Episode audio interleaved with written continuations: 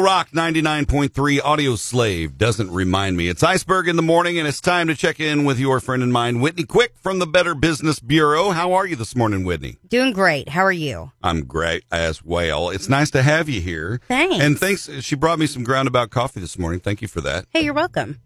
You're a swell person. Thanks. Scams are everywhere, and uh, I've got I've got a couple of cars in my yard that I need to sell that aren't on blocks.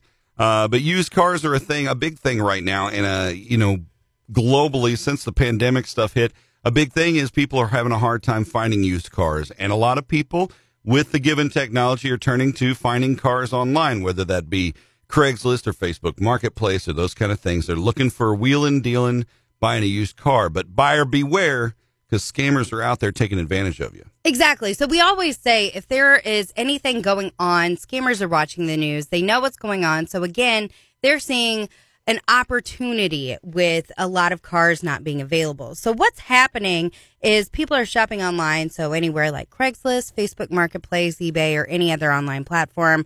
Um, and you know, you find your make and model you want at an excellent price, which we always say if it sounds too good to be true, it is. Uh huh. And however, whenever you contact the seller, you find out that the vehicle's in another city. Fortunately, the seller can transport a company, um, knows a transport company that can deliver to you. All you need to do is pay the company, which will hold the funds in escrow until the vehicle is delivered. So many scammers will add a sad story meant to tug on your heartstrings. For example, Yeah. they may claim that the car belonged to a relative that passed away. So once you've paid the third party company, usually by a wire transfer or a prepaid debit card, your vehicle won't be delivered. The sale was a scam and the con artist was in cahoots with a third party transport company. Unfortunately, your money's gone for good. Yep.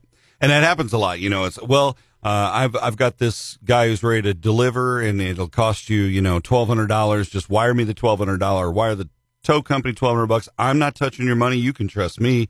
And, uh, there you go. Poof. Exactly. So watch Terrible. out for prices that are too good to be true.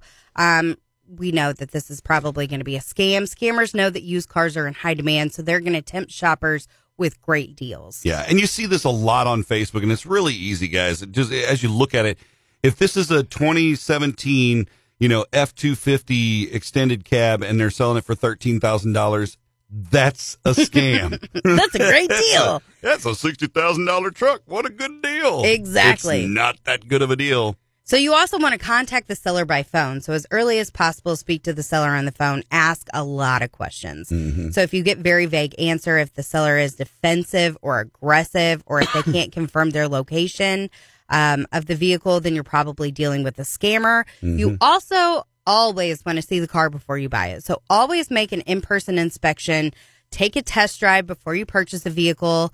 Um, another thing is don't give in to threats or pressure. Resist the urge to act immediately. Always take time to consider a purchase, especially if a vehicle costs thousands of dollars. And don't wire funds for a car. So scammers often ask for wired funds because they're hard to track and there's no way to get your money back. It's best Mm-hmm. It's to make large purchases with a check or credit card. Yep. And you know, and and again, it's real easy for somebody to, you know, somebody who had legitimately sold a vehicle to steal those pictures or video or whatever and present that as their own. So again, make sure you get your eyes on it and your hands on it. It, it- honestly, I find it hard to buy a car without seeing or Right. sitting in it, you know, and especially a guy my size. I want to make sure I fit in the dang thing. So a good but- idea to do, which you just said because they pick up, you know, pictures offline from other places. Do a reverse Google image search. See Yeah. where else on the internet that picture is popping up at. So Yep. that's going to be a giant red flag for you if it's located multiple places online. And that's good advice for anything you're buying online. You know, uh, if some, if you're buying, you know, a set of wheels or something, yeah, do that Google reverse image search. And that's real easy to do. You just dump the picture into Google and it looks at that picture, finds other pictures on the internet that look like that picture. And if you see it popping up 15 times Right. across various social media, guess what? You're probably out of luck.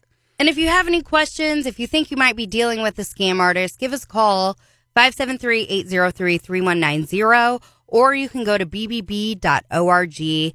Um, check out any information that we have. But also, you know, if you think that you need some help, we're here to help you out. Awesome. Whitney, thanks for coming in. Thank you. She's here to serve. It's Whitney Quick with the Better Business Bureau. We've got more of everything rock coming up. Stick around. Bad Wolves up next.